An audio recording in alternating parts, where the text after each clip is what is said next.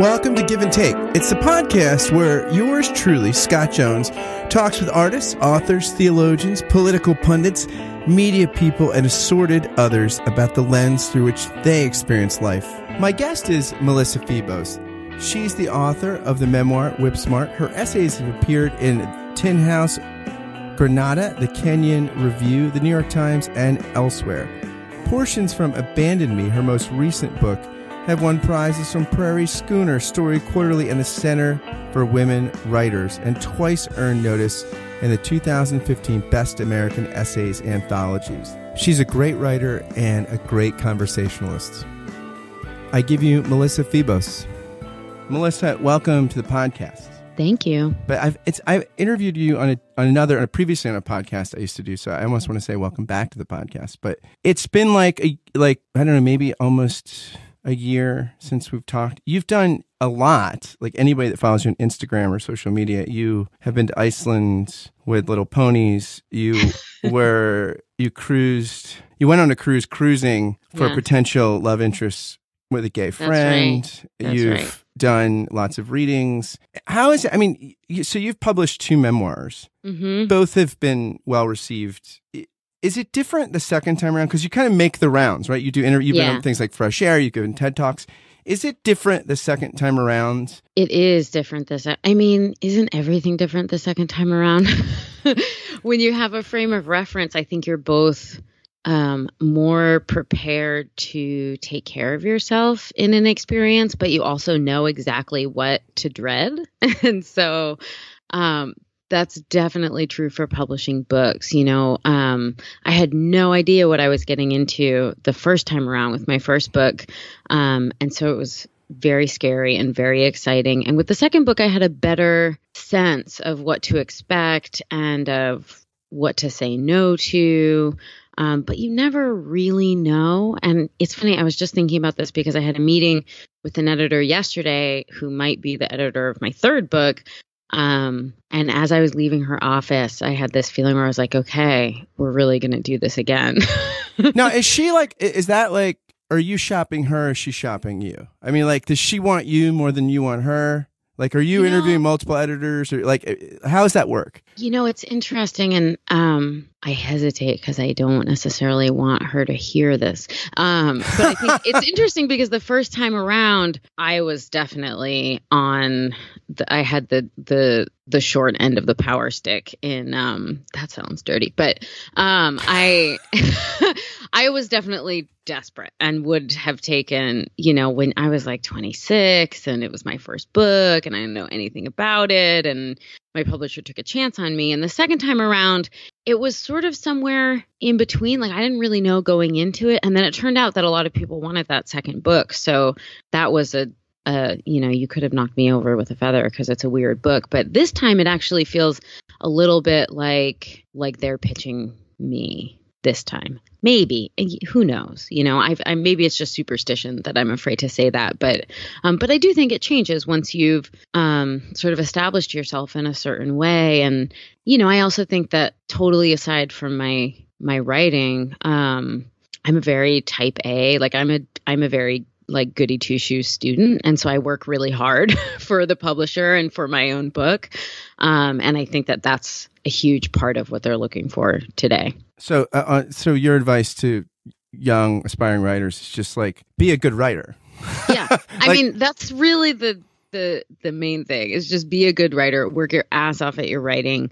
Um, but after that, I mean, I think some of us have this fantasy that, and maybe this comes from a time when this is, was more true, that you write a book, you send it to your editor, and then you get feted for the rest of your career or whatever. And now it's so different. Like you really have to be a dogged advocate for your own work because people don't buy books the way they used to. And also, you know, outlets for reviews and ways of promoting books are so glutted with sources. And, you know, the internet is for everyone and that's great, but it's much harder to sort of get, um, attention for your work. And so authors have to do a lot of the work that editors and publicists were doing in the past. Will your, will your next book, it'll be your third book, be a memoir? It'll be an essay collection. Um, you know, and I think I've been sort of emerging from The first book was a very clear memoir. The second book was somewhere in between a memoir and an essay collection because it was distinct pieces, but they all sort of hung together. And this one will be much more of a true essay collection, and it'll include more personal memoirish works. But then there's also some journalistic elements that are making their way into it. And it definitely looks outward as much as it looks inward, which is a little bit different from my previous work. But in Abandon Me, which is a great book, by the way, like uh, cause, which I love. Um, Thank you. I took it back down to the beach with me on vacation, actually. Uh, I really do think of it as a beach read. For those of us who like to cry at the beach. Yeah, exactly. Uh, masochists crying at the beach. Like, yeah, y- y- you wrote those essays, though, not, it was not originally conceived, right, to be Abandon Me. You're writing these essays, some of which, as you're going through mm-hmm. the ringer uh, around mm-hmm. connecting with family of origin stuff, you know, with your birth father and, and, and mm-hmm. uh, a love affair, which was intense, heartbreaking, and then it becomes a book. Mm-hmm. Is it so? In some ways, are you are you kind of just are you continually reinterpreting yourself? Isn't that what everybody, I guess, is doing when they're, yeah. when they're writing? I mean, I right? wish that's what everyone was doing, just in general, not just in right. writing. But um, yeah, that's certainly what I'm doing. I mean, the process of Abandon Me felt very much like. All I can think of are really gross analogies, but it was like, I was like, you know, the urge to write something for me is this very powerful, like, it's like, I feel something inside of me, like um, a tumor or something that needs to be sort of drawn out. Right. And that has to do with like deep questions about who I am and what my experience has meant. And so I go through this, like, creative, but also emotional and psychological and sometimes scholarly process of extracting that story and finding the form that best articulates it. And then it's like, whew, there it is. Okay. And then, oh no, there's another one. Right. And so then I go back in with my little tools and I extract this other thing. And then with Abandon Me, you know, at a, after doing that a certain number of times, I was like, oh, these are all sort of you know, beads on the same necklace, like, like these are related. Um, and I understood that I had a book and not, you know, the process of the first book was different than that. It was just one long sort of unspooling. Like I needed to examine this one very specific experience. And so it sort of, it felt like one piece. And this third book is, is a little bit different. And it's the same in that I am reinterpreting my experience and looking at it from another angle and juxtaposing it with other things from outside of me, but this one is much, it's broader. Um, and, and I think I have, uh, like with Abandon Me, it was so intense and so personal and so painful to look at some of that. And, and I felt, as you said, like I needed to do it in order to survive the experiences I was in, in many ways. And I, I really didn't know what it was going to look like at the end. I didn't know that it was a book. I was really just in the process and I couldn't reflect too much on, on where that would lead me because it was, it, it was scary, you know, it was too much to handle. And, and this book feels a little bit different where, um, I feel sort of clearer on the scope of it. I understand that it's a book. Um, But the truth is also like you, you sort of paint a picture of what you think is going to happen and what happens never aligns with that picture, which is part of what's exciting and what keeps writers interested or what keeps me interested. Um, but it can also be horrifying. Your first book, I, I mean, you write about being involved in the sex industry and you, and you write about sex in and love with real eloquence and elan and Abandon Me. Do you, do you, is there in writing about your own sexual history? Do you, especially as a woman, do you get sexualized as an author in a way that? I mean, I remember, I remember a- Amy Schumer saying, like, you know, I'm a mm-hmm. sex comic. When if a guy yeah. whips his penis out on the stage, oh, he's very creative and thoughtful. But if a woman yes. talks about, it, she's a sex comic. I mean, is there like a, a sexualizing? Absolutely. Does it happen more for women? You think? Oh yeah, it absolutely. I mean, no. I don't know a single writer or a single female writer who who hasn't experienced that in some way, but particularly if you, I mean, I don't even think you have to write about sex to be sexualized as a female author. It's, you know, our culture is not accustomed to looking at women through lenses that aren't tinged with the sexual. And so I think it's, um, it's pretty much guaranteed. But for me, you know, I wrote really explicitly about Um, the sex industry and human bodies and my own body. And on some level, I expected that, but it's still like head spinning in some way. Like when my first book came out and I just became uh, an expert very quickly in sort of redirecting any interview or conversation because nobody asked me about my writing. Nobody asked about the writing or the structure of the book or even sort of the deeper themes or questions of the book. They were like, what was it like to spank people? I mean, even, you know, Terry Gross was like, how did it feel to tie people up? What are your parents? Okay, you said Terry you know? Gross. That's fair game. You said Terry Gross. I was not going to bring it up.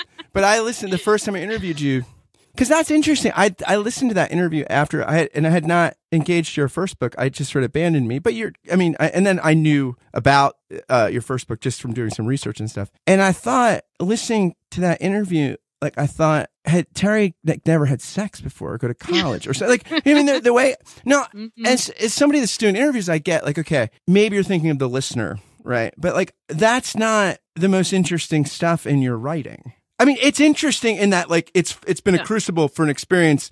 And, you know, you, you write about, you know, what you learned about that and your own challenges in being intimate with other people. But like that to me is the gold. I mean, that's really interesting stuff, right? I mean, that, yeah. yeah. Yeah. Thank you. And I agree. Um, but people get distracted. You know, I think there's like certain topics and, and these are the topics that in our culture, you know, the media, capitalism, patriarchy, whatever, there's a lot of investment in looking at them in a certain way or not looking at them in a certain way. And so when you introduce these topics, um, everybody's issues just like bob to the surface and suddenly they're projecting all of that onto you. And it's not a conversation about whatever you brought to the table. And, and in some way I have, I have empathy for that. You know, a lot, a lot of what I write about are my own sort of buoys that bob to the surface when issues of sex and the body come up. Um, but it is sort of staggering to really take that in as someone who fields so many of those reactions. Like people, um, have a hard time sort of, um, wending their way through the forest of their own sort of preconceptions or biases or shame. Um, it's really hard for people to look at something with any objectivity. And I know it's impossible to look at anything with objectivity, but um, but it was really, you know, people would just ask me those questions over and over and over again, and I would just redirect and redirect and redirect. And so, I mean, that's part of why it's such a a pleasure and a relief to have a conversation with someone like you who's actually meeting me um, in the place where I am or the place where I'm coming from rather than um, someplace located deep in your own history. Go on. No, me. just kidding. Just kidding. I'm just kidding. I, do you, so you also teach literature, mm-hmm. right? And you, t- and so do you see yourself as an academic? I mean, in, in the guild, I mean, I'm wondering how much of that shapes yeah. your identity. Yeah, you know, it's um, it's interesting. I've been thinking about that recently because I'm actually applying for tenure this semester, and I've never really thought of myself as an academic. Um, and part of that is just because my my own narrative does not look like what anyone would picture for an academic. I'm a high school dropout. Um, I went to very alternative schools. Um, I write about things that um, you know, are not typically the subject matter of uh, academics, or at least not the style of academics. Um, but I have been in school for most of my life, and I've been teaching now for over a decade in colleges. And, you know, I guess I'm just thinking this right now.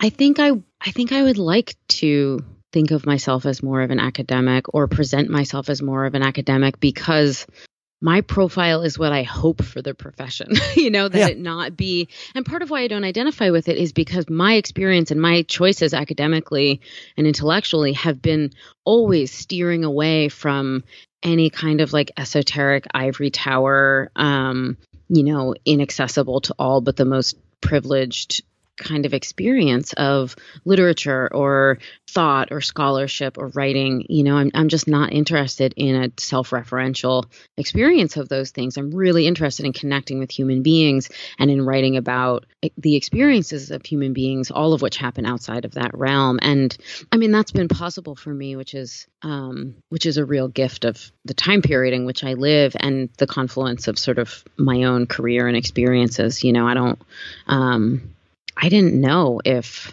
if I would be able to get a job writing what I write, um, but I have been, and I'm really grateful for that. So, and, and I would think the curse would be less about writing what you've written about, but just that people read it.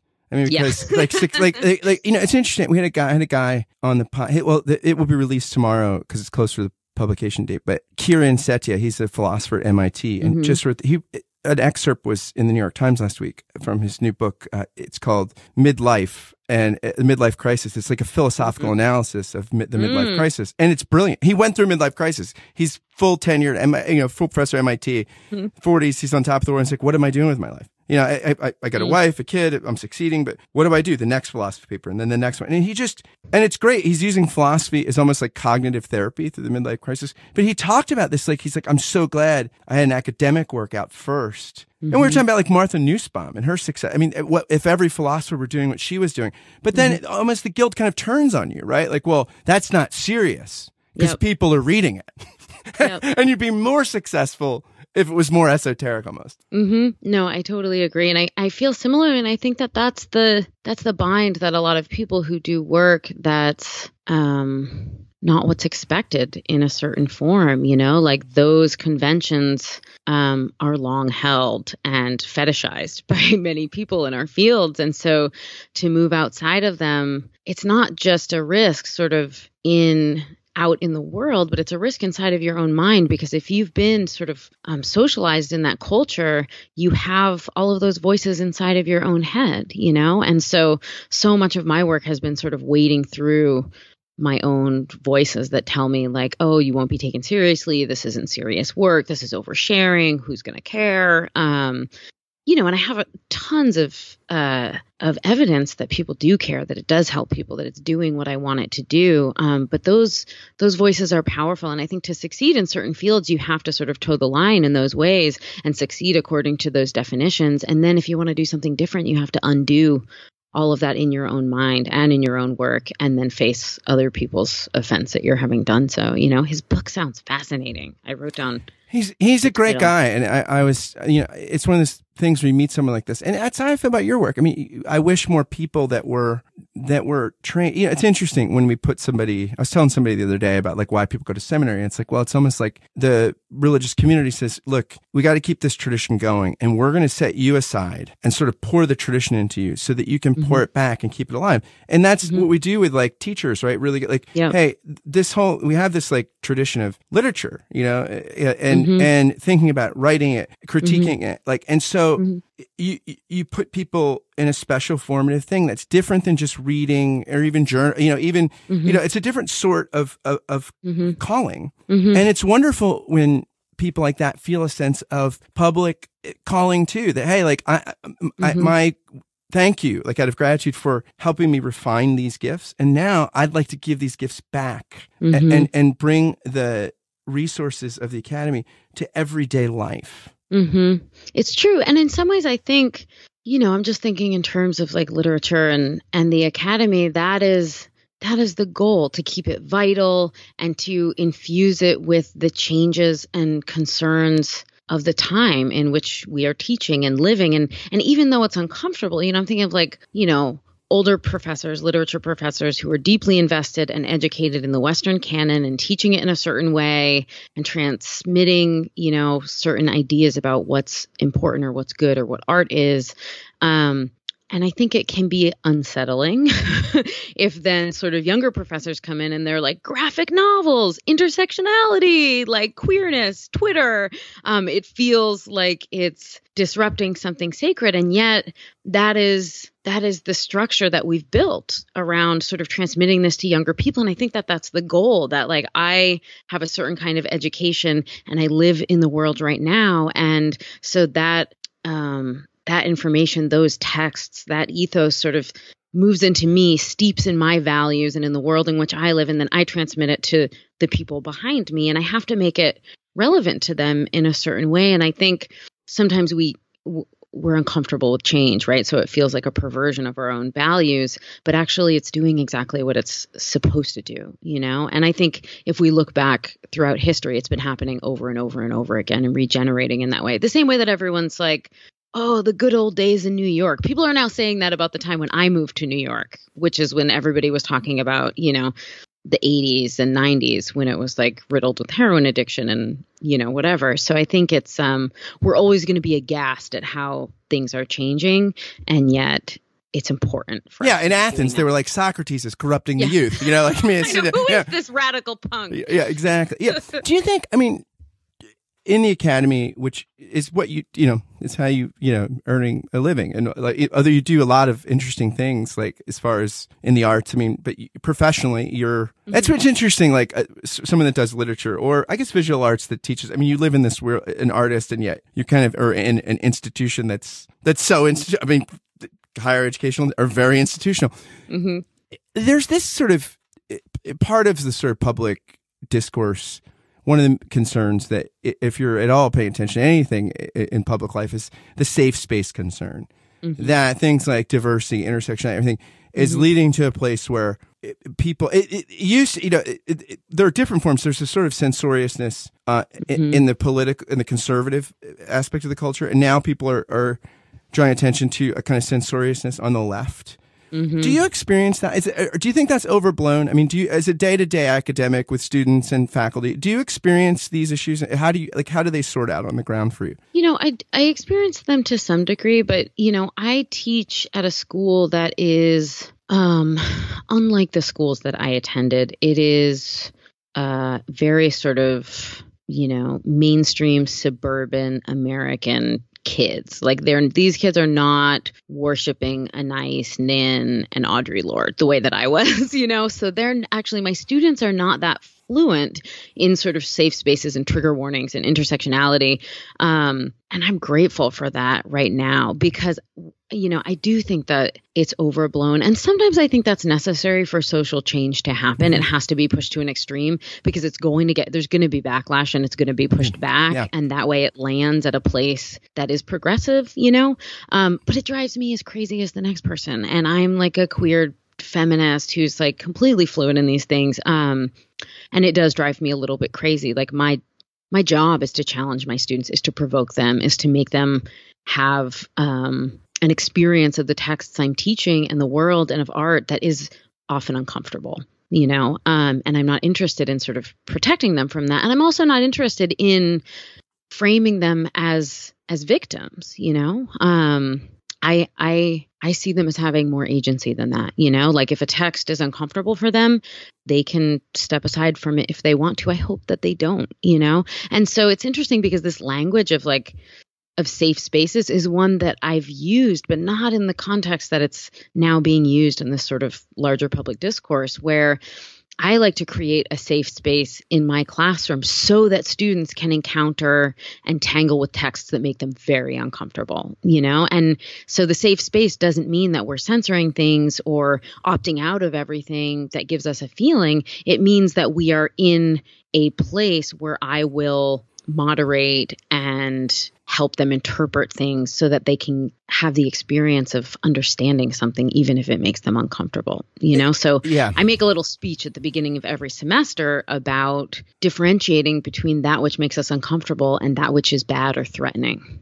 It, it's interesting. Maybe this is like, I, I think of the way you just use safe space. I guess just like anytime something gets into the discourse of cable news, it, it's ruined, right? Yeah. I, I mean, like, it's just over. Fox, M S N B C, whatever. Once it's in part of the, of that kind of infotainment, gladiatorial conversation, it's just ruined. Yeah. Yeah. I mean, it's like, there's this idea that like, you know, we are or want to, or the students want us to like swaddle them in a baby Bjorn and then read them stories about utopian, intersectional, feminist realities, you know, and, and that's not, that's not, that's not how I understand a safe space, you know, like I really think that the conception of the university and the academy and the classroom, you know, it really is built around a place that that is protected in terms of taking risks in thought and understanding, you know, where we can try out ideas, we can advance ideas, we can say things that might be offensive or unpopular and try them out and then change our minds. And and I very much believe in that model of sort of the classroom and the university. And I don't, part of what I teach, I teach my students is that like they don't understand school as an intellectually stimulating and challenging and uncomfortable but safe environment. Like they just think it's it's like their job until they have to get a different kind of job, you know? I want to take a brief moment to ask you a quick question. Do you like this podcast? Do you enjoy it? Do you look forward to listening to it while you do a morning, afternoon, or evening routine, or while you're exercising, or while you're caught frustrated in traffic? Do you tune into it because of the conversations you find here? Gracious conversations characterized by a particular combination of wit, empathy, reflection, and human understanding. If the answer to the aforementioned questions is yes, or even just a solid maybe, would you do something for me? Would you consider becoming a Patreon sponsor of the podcast for just five bucks a month or more? It's for a good cause. You can help this podcast and one of the many others I do keep going, and you can help launch several other podcast projects I've got in the works. Being a Patreon sponsor is really just you being a patron of an art form you enjoy and are passionate about. So I invite you to be a patron through Patreon of this, which I think is an art form you're enjoying and will continue to enjoy. Again, any contribution is welcome, but for five bucks a month, you will get a shout out on the thank you roll call, which begins right now. Thank you, David and Winona Babico, Michael Butera, Peter Stegenwald, Samantha Blythe, Sari Graham, Jordan and Danny Morseberger, Josh Redder, Ellis Brazil, and David Zoll. If you want to join these patrons through Patreon, just go to patreon.com forward slash Scott Kent Jones. Thanks again for listening, and now back to the show. You don't write a lot about politics, but I mean, the election of Donald Trump has been something really unique and strange, and I think wherever you are on the political spectrum, right? I mean, th- that's not a partisan judgment. This is mm-hmm. we; these are strange political times, and mm-hmm. and you're a New Yorker, right? Mm-hmm. Like, I, my sense is that the strangeness, and, and some people the some people experience it experiencing is traumatic. I mean, it seems more acute for New Yorkers. And my mm-hmm. friends that I know that live in New York, mm-hmm. um, who, yeah. who are frustrated with. Yeah. With the results of the last election and the, and yeah. the ongoing political landscape as it's, you know, being yeah. shaped. Is that is it does it affect you that way? Is it harder as a New Yorker to deal to deal with someone who's, you know, yeah. I, I, I, you know, Franklin Graham got up there uh, introducing him at an event and said, you know, uh, God, you know, we've been judged because, you know, we've spread sexual immorality around the world. And I'm thinking, you're introducing Donald Trump. I mean, that's not a joke. I mean, I thought, wow, Franklin Graham got a sense of humor. Like, like this is, you know, I mean, how, yeah. how is, how is you, yeah. is it politicized you? I mean, is, do you know, yeah, how is I life mean, different in New I mean, York? I've always, I feel like I was born politicized. My mother was, is a uh, second wave feminist all the way. Like, I grew up in, in marches and like sitting playing with my Legos in NOW meetings when I was a kid. Like, we were a very um, sort of politicized family. Um, and I've, but I've always, you know, on my own, because I'm a memoirist and because that, I don't know that I could muster up the stamina to do political work that wasn't like fundamentally based in the human experience of individuals, you know, otherwise I would become um, hopeless and catatonic and have no energy for it. You know, like, I don't think I could do that. Um, but sort of in terms of like telling people stories and connecting with other people, like, that is a kind of political work I can do. And I do think that that's inherently political. Um, and I also, you know, it's interesting, like, is it harder for New Yorkers? I don't know. Are New Yorkers more vocal about it? Certainly, you know, I mean, and I do think that there is, New York is, and I say this not in a like superior New Yorker kind of way, but it feels like another country in some ways. Like, it really is sort of a bubble of like culture and liberal politics. And many people that I know, it wasn't even a possibility in their minds that he would win. And so, because we're not living in the America that elected him, you know, or, you know, sort of elected him. And Uh, and nobody knows any Trump supporters except for like their extended family. And so I think it was really, really shocking and like traumatic in that sense for people in New York, you know. And I also do think that we live in a space in very, very close proximity to many kinds of people, included like undocumented folks, immigrants, queer people. Like, this is where those people come to feel safe and to find people like them, you know. And so the concentration of people who feel threatened by him and his politics is is much greater here than than in many other places. And so, you know, it was interesting, like in the months right after the election, I, I remember traveling, um, and, you know, I was on book tour. My book came out like not that long after the election. So I was like traveling all over the country and outside of the country. And, and there was a way, especially immediately after the election, that it felt like a relief. I remember visiting a friend in Portland, and, you know, New Yorkers are always sort of ragging on Portland for being super white and, and like such a its own bubble in a different kind of way. But there was something about being just outside of New York, even in like also a very liberal space where everybody was upset.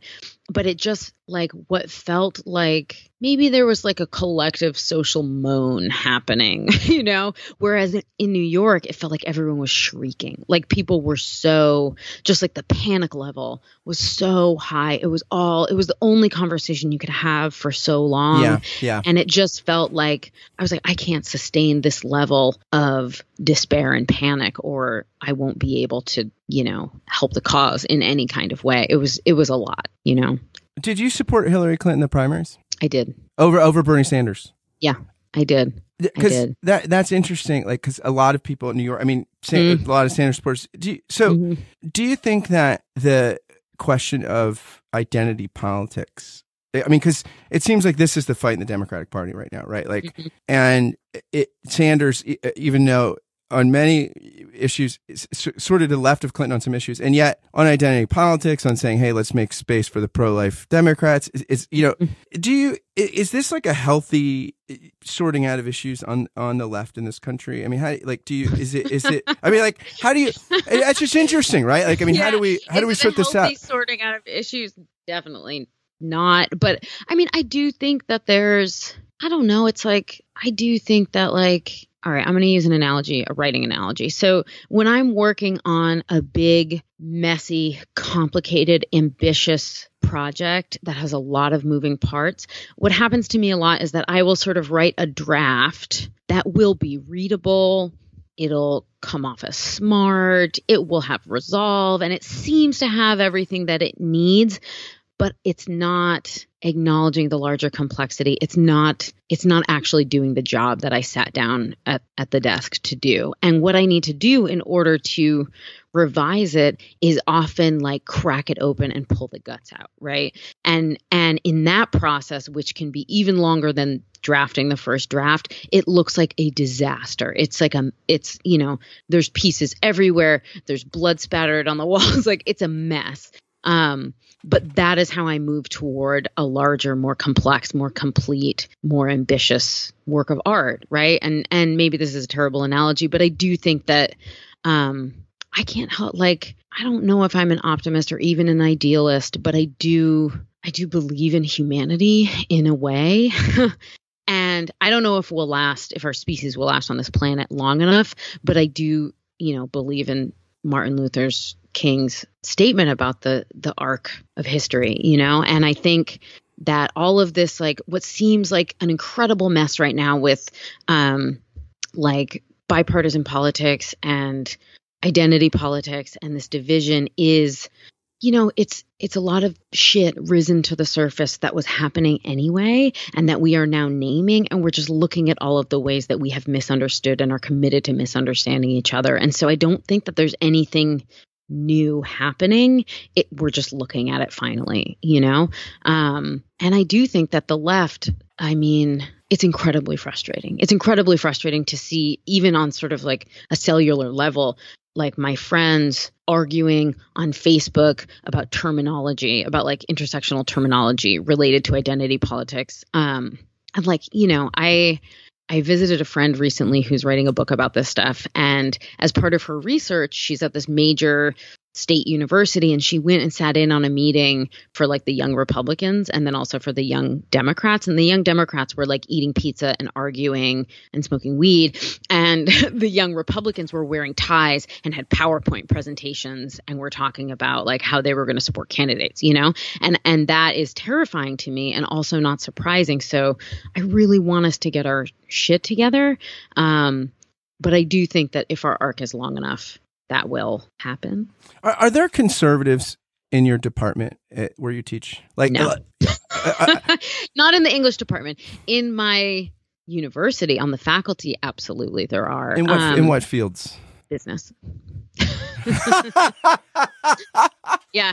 Not to be yeah, stereotypical, like, but yeah. Just yesterday, me and a, um, a good friend of mine who's a colleague, and she's an anthropologist, and we were going, we were driving through the faculty parking lot on our way home from work yesterday, and we saw a Trump sticker, and I stopped the car, and I was like, who the fuck is that? And she was like, business, let's go. Um, and, you know, the, you know, it, I feel like it should be said that I my school is in a red county in a blue state. Um, this, and is in so, New Jer- this is in New Jersey, right? This is in New Jersey. Yeah. Not far from the city. But um, but yeah, so th- that that probably isn't true at the new school. You know, um, there I imagine there are colleges where there are no Trump supporters. But um, but there are definitely some people with with conservative politics um, who don't really care about misogynistic rhetoric. You know, they care about their bank accounts. Um, yeah, it's so funny. Trump got eighty-one percent of the evangelical vote. That's higher than George W. Bush. He only got seventy-eight percent. Like, I mean, it is a strange. I you know, I think that. So I was watching a M S N B C uh, yesterday, the other day. Joe Scarborough was saying that they were talking about the issues of censorship on campus and and mm-hmm. and conservative speakers sort of, you know, needing security and protection and stuff. And mm-hmm. Scarborough was saying, well, you know, this is the best thing for liberals to have people like this, because, you know, he said, as a conservative growing up, you know, I went to the University of Alabama and there were no conservative faculty members. And I would say things, I would make a pro-life statement, something that half the country agreed with. Mm-hmm. And people, you know, like, and the fact, like, and so what mm-hmm. he says, what happens to liberals is if you're in higher educational institutions, you just get used to sort of a certain mm. point of view that half, you know, almost half the country agrees with.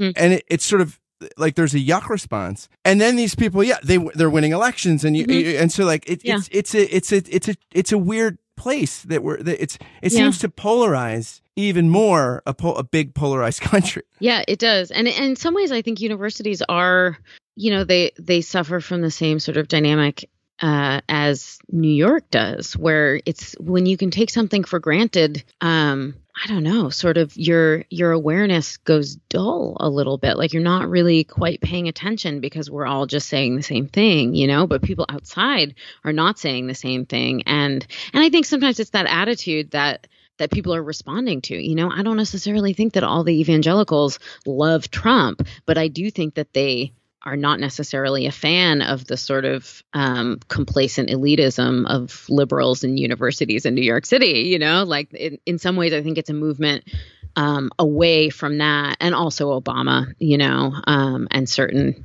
um, progressive policies and, and cultural shifts that we've seen. You know, I don't think everybody loves Trump, but I do think that they're more interested in moving away from something that they find threatening and offensive and um, insulting, you know? Um, and, you know, luckily or not, I don't quite have that privilege at, at my school, because I also, you know, right after the election, um, I taught a class on the morning after the election, and my students are, many of them are first generation college students. Um, they're the children of, of immigrants. Like they, I, I could not take for granted their politics, you know, um, and so it keeps me on my toes. And I also think in many ways, I'm in a position to be more useful to, you know, um, I don't want to use the wrong language, but sort of there's no wrong language I- to bring new ideas. Like I am in, I am in a, in a position where I'm, I'm able to be more useful to sort of promoting the values I believe in than I would be at a place where we were all just, just repeating each other all the time. And we could take for granted that everybody thought the same thing, you know, like my students um, come from conservative families, and they don't, they've never even thought about these things. You know what I mean? They don't know people who are different from them. Like they don't come out of the closet in high school, you know, it's not safe for them. And so I think for me, like, this is a whole other way of thinking about a safe space. Like that was something I did. I couldn't say like, can you believe we elected this clown? Like, you know, so instead I have to find a way that's sometimes very delicate that creates a space where my conservative students uh, don't feel like they're being chased by a mob, and they're able to stay in the room and maybe have a different kind of thought or listen to other people's experience, and where my students who do feel threatened by the current administration can write about and share and feel comfortable talking about their experience. And, and to, to a, to a moving degree, I feel like I've been able to do that in my classrooms. And it's not, it's not what I imagined when I thought about being a college professor, but I'm actually, I'm more grateful to be in the position I'm in now than I was before the election. Yeah, it's interesting. Like this year, after the election on the podcast, I like I had a chance to talk with, in sequence, Rusty Reno, who's editor of First Things, prominent social conservative, mm-hmm. then Dan Savage, and then da- and then David French, who's one of the editorial contributors to National Review. Mm-hmm. And and what I realized what a conservative small C Dan Savage was. I mean, he's the guy that believes in families and lasting relationships, and we need these things in society. And I think when I, when I'm with my social conservative friends who are who are you know really bright, some of these are really bright people. Like when it's in a non-ideological gladiatorial conversation, it makes a lot more sense about institutions mm-hmm. and families and mm-hmm. th- how it curbs things like addiction and things like, but mm-hmm. it just becomes this weapon. Yeah. It, it, it, we're actually, people do probably agree on more mm-hmm. than we think about because mm-hmm. we live in the same world. I mean, there's only so mm-hmm. when you get down to the level of individual experience, like there's one human story, right? Hope, abandonment, um, mm-hmm. love, mm-hmm. uh, wanting yeah. to be kn- known and be known. Yeah. You know, I had a, I remember realizing when I was probably an older teenager, certainly after I got sober in my early twenties, um, I remember very clearly sort of making the distinction between politics and policy. You know, like my beliefs on uh, abortion rights are cl- going to very clearly different from many people with who, you know, are on the other p- sort of political side. Um, but when it comes down to like what I believe about life, what I want for my culture, what I want for my family and the people I love and for myself, we're not different. Like I have ba- like basic sort of like, you know, Christian values are things that I subscribe to. You know what I mean? Like service, um, compassion, community, family, you know, like like certain experiences of honesty within my relationships and and my spiritual practices, you know, and you know, I even remember reading sort of like um, about Gnosticism and, you know, I, you know, in the sort of late teens, early twenties, like spiritual seeking moment for me. Yeah, um, that's what everybody's reading in their late teens. Gnosticism. All, yeah. yeah. But I but I do remember being like, oh, it's all the same thing. You know what I mean? Like like Buddha and the Jesus and Bill W. Um, the Jesus, Buddha and Jesus and Bill W. who founded A A and, and Jung, like we're all, all saying the same thing, right? It's just a, it's just a difference in sort of dogma and just like these very small, vocal, powerful minority um, in politics are sort of framing it in this way that we have completely different belief systems, but we actually don't, you know? Yeah, yeah. I heard you, it's interesting you said, I heard you, uh, you were on my friend Jason's podcast, Crackers and Grape mm-hmm. Juice, and he did the, the kind of the inside the actor studio questions. Mm-hmm. And he asked you what occupation you'd like to do that you weren't doing. And you said preacher. I did. You did. You did. And I, I mean, I, I, it's, it's funny because I've, I, I listened to that interview like right when it came out. I, that was m- many months ago, but like that's a question I've been wanting to ask you ever since then. Like, why did like why why would you want to do that? It's interesting. I don't actually remember saying that, but but it doesn't.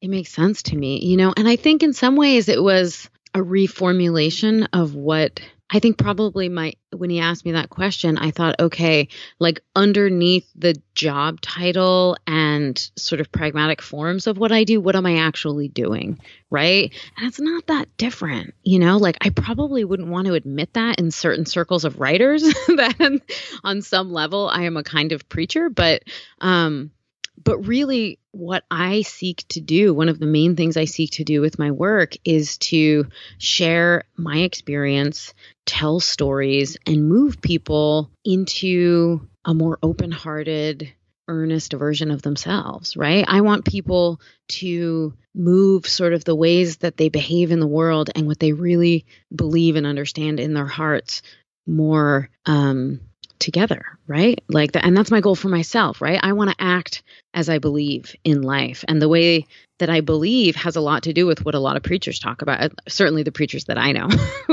um, and, and I think that that makes sense. I also think preachers are writers and performers and, and that's what I do, right? So I could be a memoirist. I could be a preacher. I could be a you know, life coach or inspirational, you know, speaker or uh, a therapist, you know, maybe a kind of social worker. Like, I think that all of these people are doing the same thing, is the trying th- to reach people, you know? Is the common thread healing? Yes. The common thread is, I mean, I really think that healing is a spiritual and a radical process, you know? And I think that that's the thing, that everyone who has sort of refocused or organized their life around the processes that promote healing understand in a profound, comprehensive, personal way, the way that that process could affect change in our culture and politically, you know?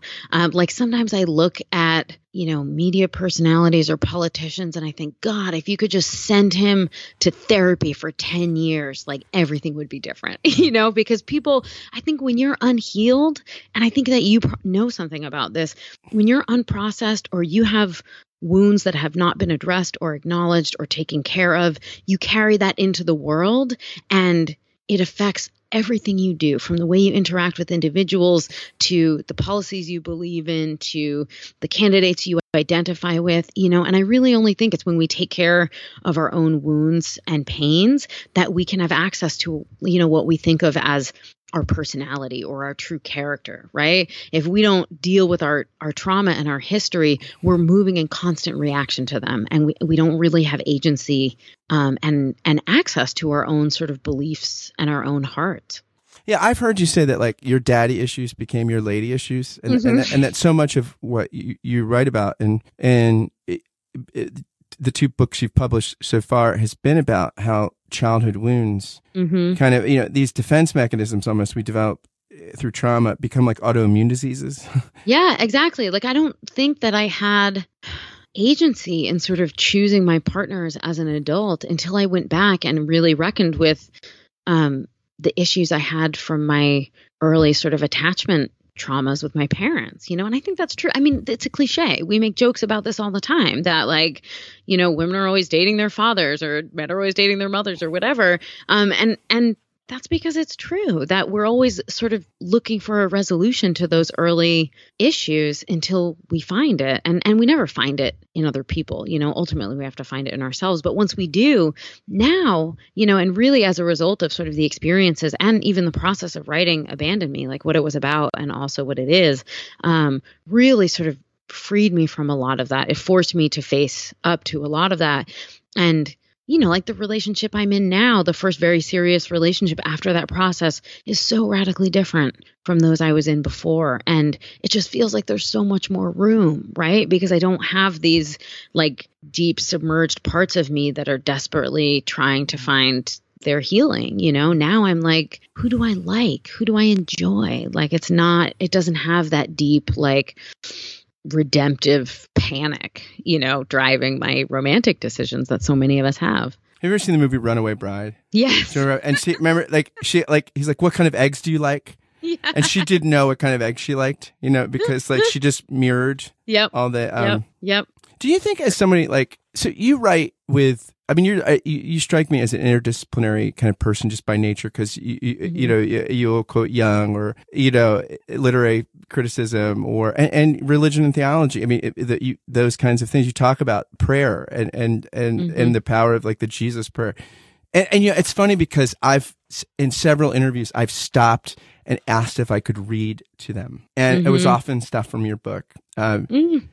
Is As we become a more a post-Christian society, right? Like, is it harder in the sense of it's a cho- you actually talk about life being a choose your own adventure mm-hmm. series in, in this beautiful part about Jonah in, in your book with it, that's really beautifully written. But but the burden of the choose your own adventure, right, is that most people, I mean, pre-modern society, yeah, I, I wouldn't want to be born at any time other than mm-hmm. maternity, right? You get women's mm-hmm. rights, penicillin, air conditioning, mm-hmm. love it, you know. But like, part of it is you don't have to choose what's important. Like, there's these sort of sacred texts, whereas Homer or Dante or the New Testament, you know, the Bhagavad Gita, these things are telling you what's ultimate. And so then you're, but now it's like choosing what's ultimate and to care about. Mm-hmm. If you're a deeply spiritual person, mm-hmm. but don't have the anchors of a tradition, it's sort of like, it can feel like a consumer good. It's like, I don't feel more mm-hmm. free with all the cereals in the cereal aisle. Yeah, exactly. So for someone like, it's a deeply spiritual person, I mean, but not anchored in any concrete mm-hmm. religious tradition that mm-hmm. I that I know of. But it's deeply. I like to preach. I'm, I'm about human flourishing. Mm-hmm. How does that work? I mean, do you, do you feel like there there's something missing not being in one of those traditions? I mean, do you ever long for that? You know, I in some way I have for my whole life. You know, um, you know, I've written a little bit about this, but when I was a kid, I used to sort of contrive to go to church with my church going friends, family. So like have a sleepover on Saturday night so I could go to church with them on Sunday. Or, you know, I have like a, I had a very um, Catholic Puerto Rican grandmother, and I used to love to go to church with her and sort of, um, you know, and at the same time, I've always been incredibly grateful that both of my parents left it up to us, you know, um, and we did have traditions, although they weren't a part of some larger religious tradition, you know. Um, so I was raised in sort of a culture that valued ceremony, which is so much of what I admire in religious practices, you know, is sort of ritual and ceremony and um, reverence, right? Um, it's funny that a lot of the churches that are growing in the country are ones that get rid of ritual and ceremony and reverence, and they meet in warehouses. And yeah, it's interesting because uh, I know it's, it's always it's, greener well, on the other side. You know, it's what I mean? True, it's true, and I think also maybe those people can um, take something for granted that I can't, because I didn't, I wasn't raised to have reverence in any particular belief system or God. Although I really always felt a very deep, innate sense of something greater than myself, right? So, so what happened for me was when I got sober in my early twenties, um, basically sort of the twelve steps gave me permission to design my own spiritual. And I went through a period of time where I, you know, went to a Quaker meeting, and I went, spent some weeks going to the Zen Center, and I sort of investigated different traditions to see if any of them sort of clicked into place with the thing that I, that was intrinsic in me. And, and none of it did, maybe because you have to be sort of raised with something. And so I very consciously sort of designed my own, which borrowed bits from everything. Like I have an altar in my home, and I have for many years, and I have a meditation and prayer practice. Um, and I have like spiritual advisors who I call for guidance. Um, and I mindfully try to connect with, with the higher power that I have of my own conception, um, on a daily basis, you know? And so that feels profound and deep and necessary in my life. Um, although I do still have a part of me that, um, I don't know, a big part of it, I think also is that I always wanted a choir. I wanted to sing in a choir, and I wanted to like be in a spiritual space with a choir and maybe some incense. Although, you know, Catholicism was not even something I investigated because I knew it wouldn't work for me. But, but there is something about sort of institutional spirituality that appeals to me. You know, I just, I just, um, I can't get down with other parts of it, you know? Well, institutions in general are hard things, you know, they're hard things to be in. I mean, it, it's interesting. I think of like Charles Taylor, who's written a lot on secularism, philosopher, and mm. he, he talks about like the challenge, and, and you know, Marx talks about this, Weber talks about the challenge is we live in a disenchanted world, right? And that's the price of modernity, right? Like that mm. it, now again, it's a price I'm willing to pay, you know, like, for, you know what I mean? Like I, I like not dying of hangnails, um, and yeah. I, I don't like like witch trials and things like that. Like these are, but it, it is hard, right? Because we want enchantment. Mm-hmm. You know, mm-hmm. I mean, that it, it's, you know, this is part of what, you know, it's interesting just um, reading your work. It, it is enchanting. I mean, it, you, you, something about the way you steward your own story,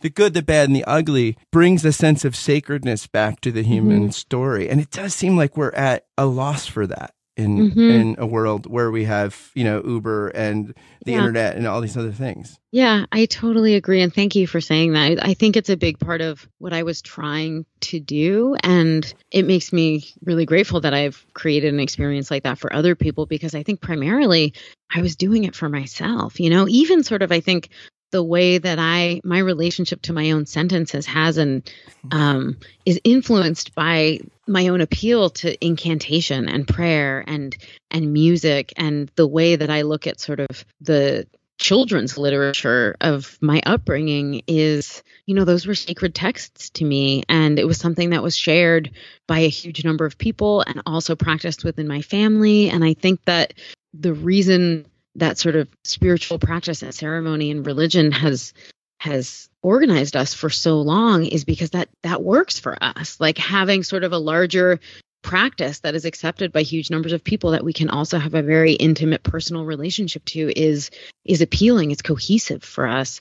Um, and so I think that I've been constructing that out of what I have for my whole life. Yeah. And you, I think about like an Abandon Me, how like these sacred texts, like children's stories, and, and you employ them like sacred texts. I mean, it's like how Augustine employs biblical passages in books like the Confession. I mean, they flow, you know, you'll be talking about your life and you'll talk about literary theory and then you'll throw in a children's story and go back. I mean, it's, that's a beautiful thing. Mm-hmm. Mm-hmm.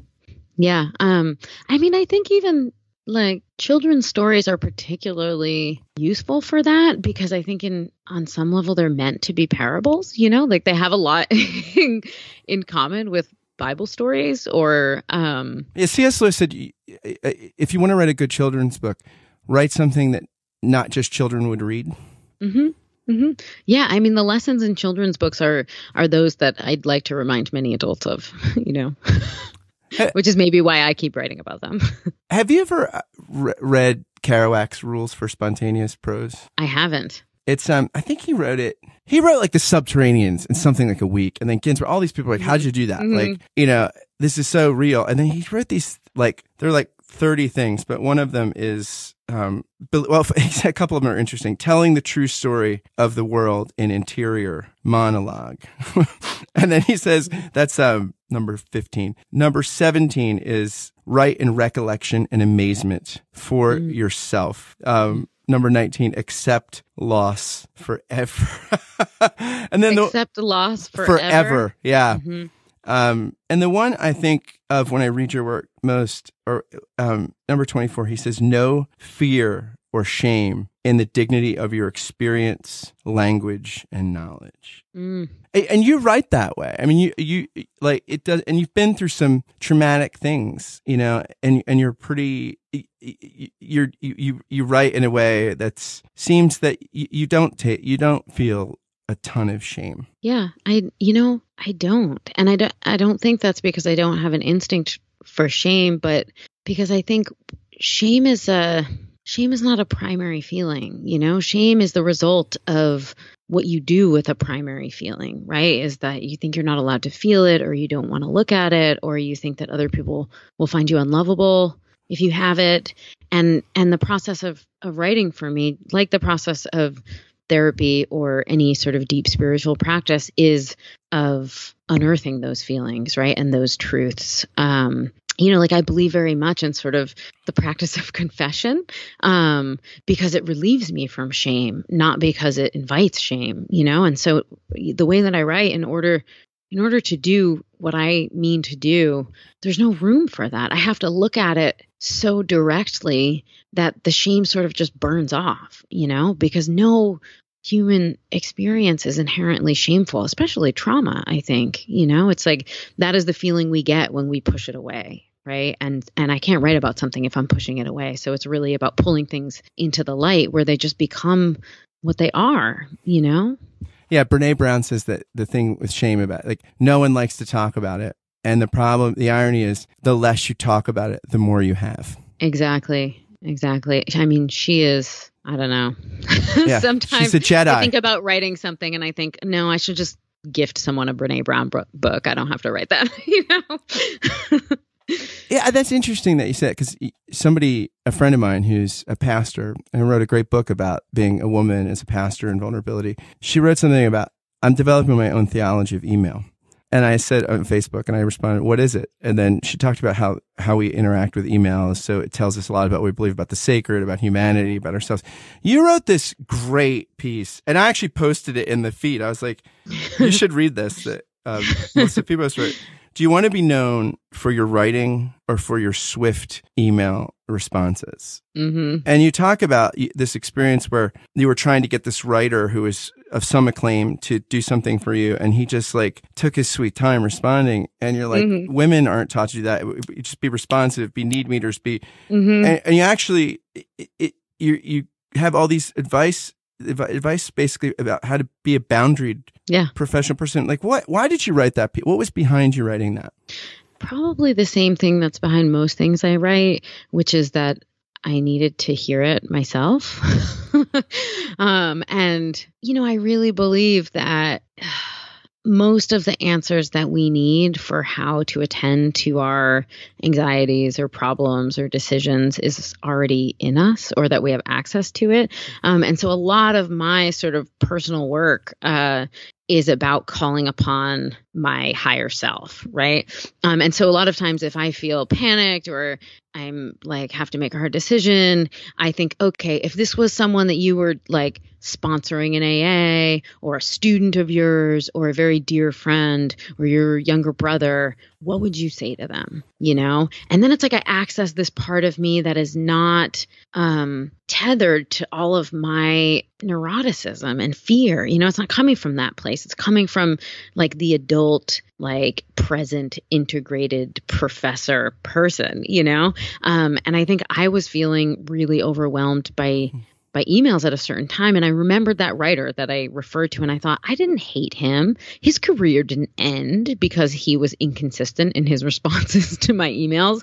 I just kept following up, and eventually it was fine. And I thought, okay, so like, where is this coming from that I feel like I need to respond to all of these minor emails before I even get to my own work?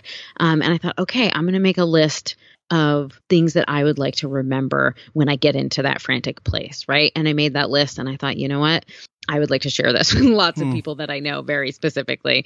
Um, and it's funny because I, the response to that essay was um, as great as anything I've ever published, I think, because other people recognized it, you know, um, and, it, and, you know, it's a thing that we all need help with. But I also think that we all sort of know the answers.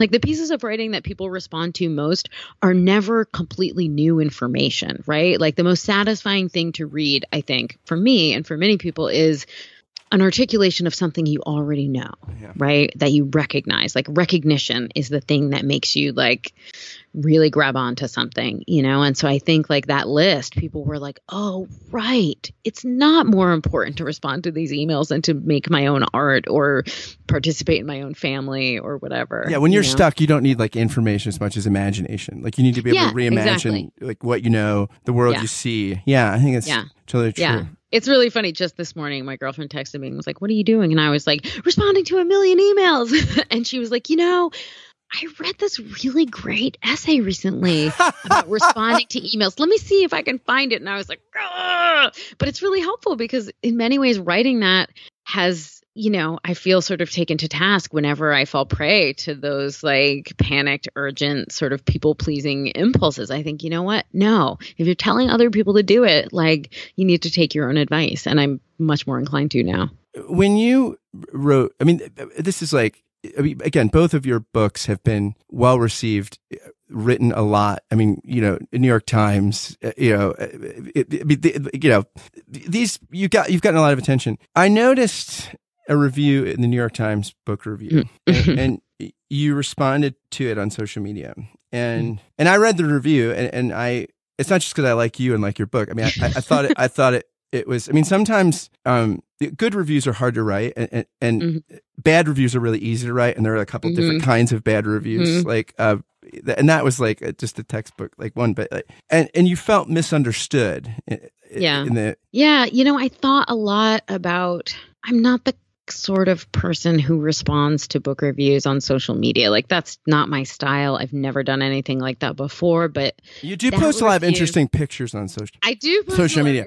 Your Instagram really, is like your Instagram. I love your Instagram life. I always like I always show my wife, I'm like, look at how interesting her life looks.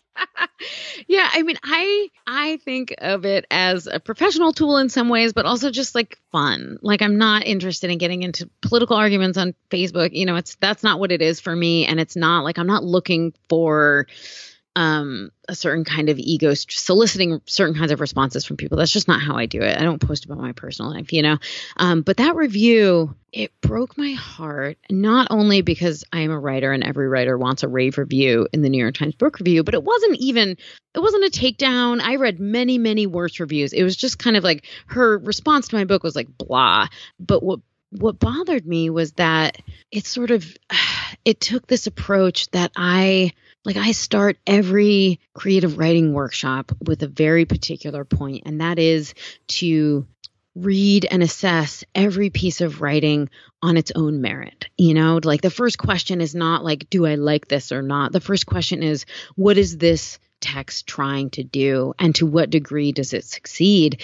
And that review didn't ask that question. Yeah, yeah. You know, that review was like, is this the kind of thing I'm into or not? You know, and it wasn't the kind of thing she was into. And, and therefore it totally missed an opportunity to sort of evaluate a text um, in a way that honored sort of the tradition it was working in and and its goals as a work of art. I would have been much less hurt if she had said, this is a book that's trying to do this and and fails. Like I could have, you know, it would have hurt, but I would have accepted that. But it but it seemed like she wasn't even writing about my book. And that just, that broke my heart. I mean, primarily because I felt like people, the people for whom I'd written that book wouldn't even recognize it in that review, you know, like, like it might not have been for her, but the people for whom I wrote it wouldn't even know that it existed if they read that review. And that just felt really sad to me and felt really sort of fundamental to the, to the problems I see with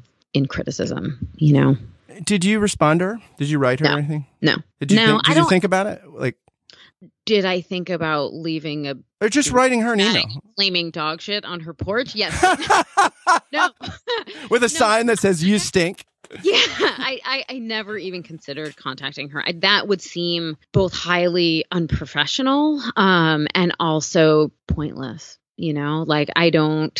I, I really don't... I'm not interested in... in in, in that kind of interaction. I didn't think it would be helpful. I didn't think it would make me feel better. Um, mainly what my goal and why I posted about it was not because I thought there was a chance of a retraction or someone redoing it, but because many of the people, I have a really big network on social media and, and it's largely writers and people in the publishing industry. And I basically wanted to make a point that was visible to other people who write reviews, not of my books, but of any books, you know, and just to remind them that this is important, or that I think that this is important, you know, that, that approaching a review based on your own sort of personal feeling about it, rather than an evaluation of a text by someone else in the field, um, like critical thinking, like employing critical thinking in a book review is important, because otherwise you run the risk of, of isolating or or erasing that book um, from the visibility of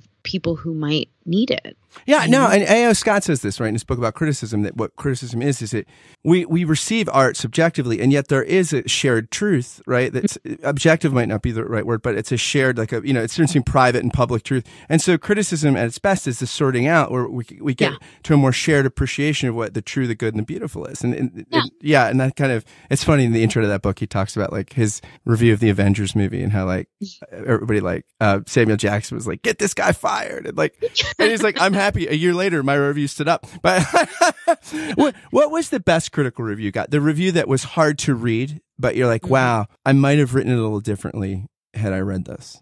I, I, you know, if I was going to rewrite it, I, I'd take yeah. this really seriously. Um, you know, I have to say I was really, really lucky. Like, it, it is a shame.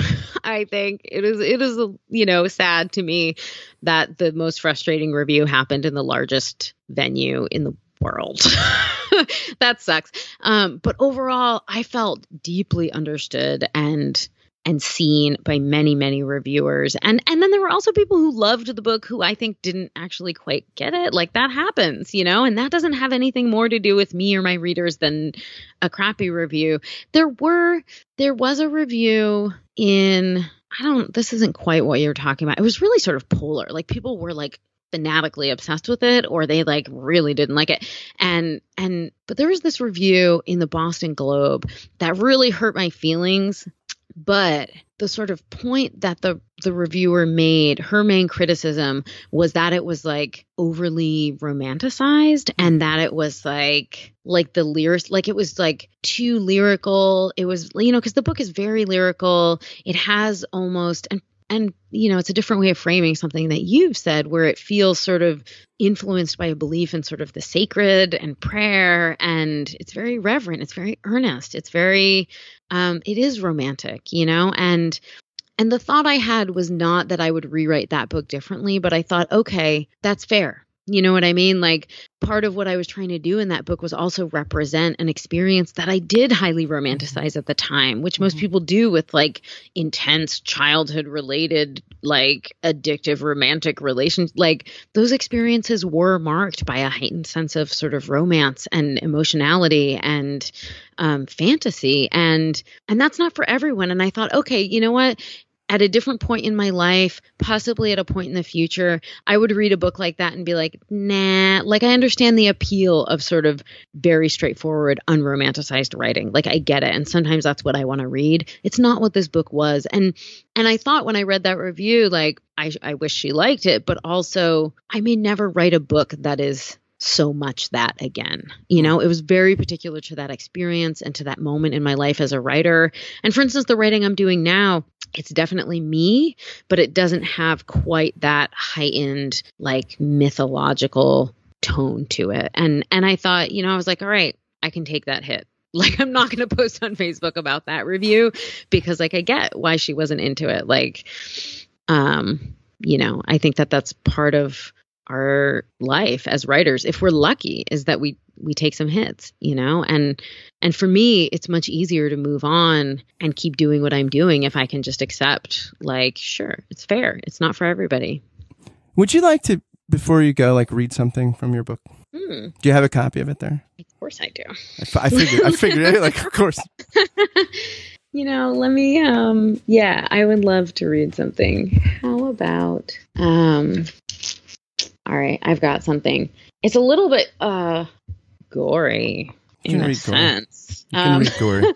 I feel like you can take it. I feel like your your your readers can take it. Um, all right, so this is it okay if it's like a couple minutes? Of course. This is long form. This is long form format, man. We got no commercial breaks. You're welcome to edit it, right? So this is like, you know, in, in, there are a few places in, in my work and in this book where I feel like I really get down to sort of what the underlying thesis is in some ways. And this is one of those places. And, and, you know, it deals with sort of spirituality and healing um, and trauma, right? So when I was twenty-two, I saw a woman suspended from a ceiling by hooks dug through the flesh of her back. We were at a party in Manhattan. She went by the name Lola and I Justine, my namesake, the Marquis de Sade's famous submissive heroine. In a rubber dress and stilettos, I stood on a staircase of a warehouse in Chelsea and tilted my head back. Lola's eyes at half-mast, her face was beatific, body glittering with makeup and pearly sweat. The stainless steel hooks gathered and lifted the skin over her shoulder blades in two mounds. All of her hung from those two handfuls of flesh.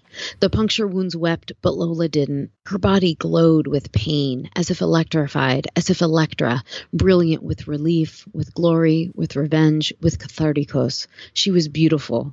I looked up at her, and I imagined my younger self at eleven or twelve years old, standing beside me on that staircase, all those leathered bodies writhing below us. Look, I imagined saying to that girl. Later, when I remembered this, I understood it as a desire to annihilate my own innocence. I had conjured the child in me at her most hurting age, and I showed her something shocking, incomprehensible. I wanted to break that innocence so that she would never be shocked again. Now I think different.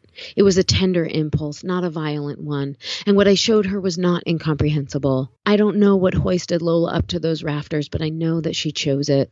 I know that she glowed like a planet. When they lowered her, she was just a woman. Her face, slick with sweat, was softer than I'd ever seen it, as if she'd just been born.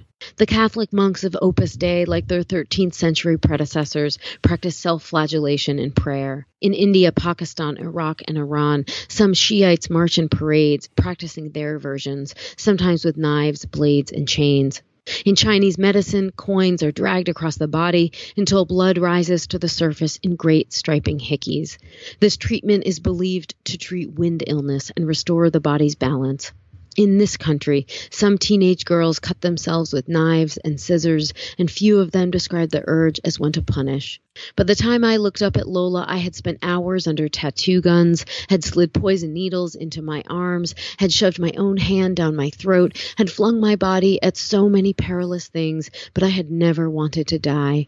I was not a masochist. What I mean is, the difference between what is holy and what is pathological is sometimes a matter of fashion.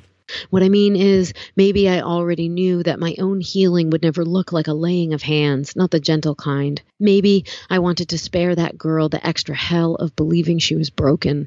We are all broken, and repair often hurts. And the ways we find to fix ourselves do not always look like fixing. Sometimes they fail, but they are never wrong. That's beautiful. Thanks. Melissa, you're a real gift, and uh, thank you for stewarding yourself well. Uh, I really appreciate your work and your writing. Thank you so much. And when is the next book coming out? Oh, I don't know yet. Probably in a couple of years. That's like Game of Thrones waiting time. It's, I know. Like, so frustrating. It really is. It's glacial. Well, thank you. And if you're listening to this and you have not bought Abandon Me or Whip Smart, run, don't walk to the keyboard. Amazon, that's how people buy books now. Thanks, Thank um, thanks so for much. talking with me. Thank you. Thanks for listening to Give and Take. If you like what you heard, please do a couple things for me. They are so helpful if you do them. Share this interview on social media or via email, or tag someone in a tweet or something and say, hey, this is great. Check it out. Spread the love and goodness if you've found it here. Also, if you could go, please, please, please, it takes like sixty seconds. Go to iTunes and write a review and give a, give a rating to the podcast. It really, really helps, especially as things are getting off the ground. And if you want to consider becoming a Patreon sponsor, you can just go right to the link on the podcast page, give and take dot fireside dot f m. You can find all the information there. Thanks to Melissa for coming on the podcast. Read everything she writes. And thanks again to you for listening. Until next time, fare thee well, friends.